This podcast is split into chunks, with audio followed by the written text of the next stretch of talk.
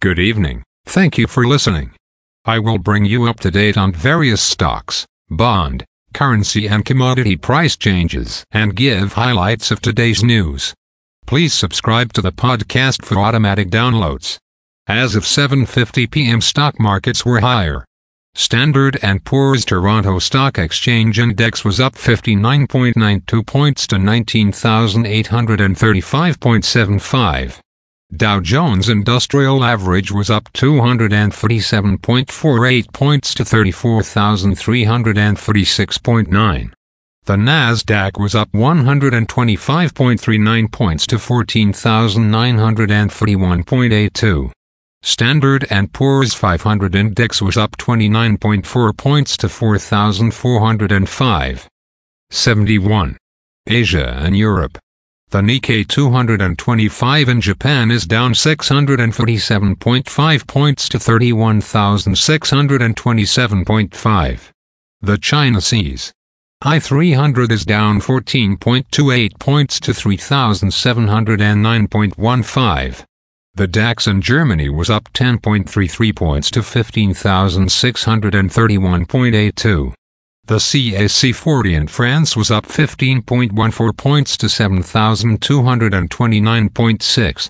The FTSE 100 in London was up 4.95 points to 7,338.58.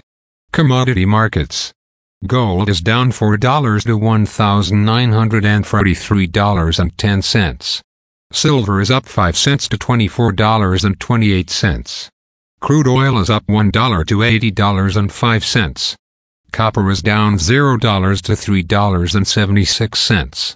Natural gas is up 3 cents to $2.55. September corn closed at $4.70 and 3 quarters. September soybeans closed at $13.81. September wheat closed at $5.93 and a quarter. The Canadian dollar is 1.3604. The Canadian two-year bond yield is 4.85. The Canadian 10-year bond yield is 3.73. The United States two-year bond yield is 5.07. The United States 10-year bond yield is 4.23. Bitcoin is at $26,055.90. Highlights of today's news. Private equity firm Veritas makes takeover offer for BlackBerry. European Central Bank calls for higher rates for longer to achieve inflation target. Canadian bank earnings show that over 40% of mortgages have amortizations of greater than 25 years. Canada Post losses $250 million in second quarter. United Auto Workers members authorize strikes against Ford, General Motors and Stellantis. Again, thanks for listening. For automatic downloads, please subscribe on a podcast app or platform. And please consider leaving a rating on the podcast app or platform. It helps grow the show. Thank you.